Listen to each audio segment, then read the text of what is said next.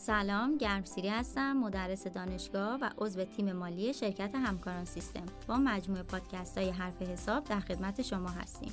در پادکست قبلی استاندارد حسابداری شماره 11 با عنوان دارایی ثابت مشهود رو تموم کردیم. در این پادکست می‌خوایم استاندارد حسابداری شماره 12 با عنوان افشای اطلاعات در خصوص اشخاص وابسته رو شروع کنیم.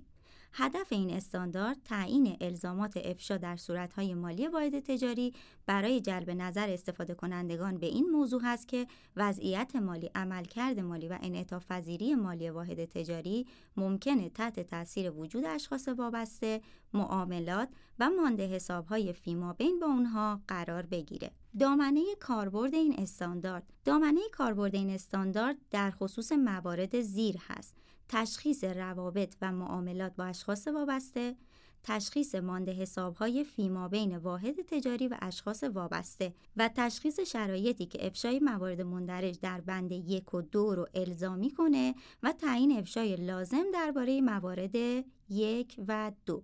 دو نکته درباره دامنه کاربرد باید مد نظر قرار بدیم.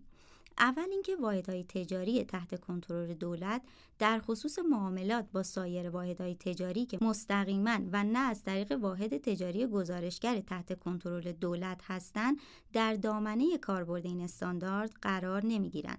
مگر اینکه اوراق سهام یا اوراق مشارکت واحد تجاری گزارشگر به عموم عرضه شده باشه یا در جریان عرضه عمومی باشه.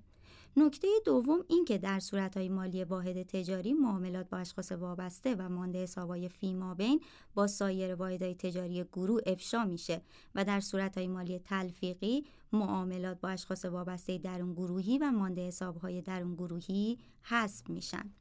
تعریفی که در استاندارد حسابداری شماره 12 برای شخص وابسته ارائه شده به این صورته که یک شخص در صورتی وابسته به واحد تجاری است که الف به طور مستقیم یا غیر مستقیم از طریق یک یا چند واسطه واحد تجاری رو کنترل کنه یا توسط واحد تجاری کنترل بشه یا اینکه با واحد تجاری تحت کنترل واحد دیگه ای قرار گرفته باشه در واحد تجاری نفوذ قابل ملاحظه داشته باشه یا بر واحد تجاری کنترل مشترک داشته باشه.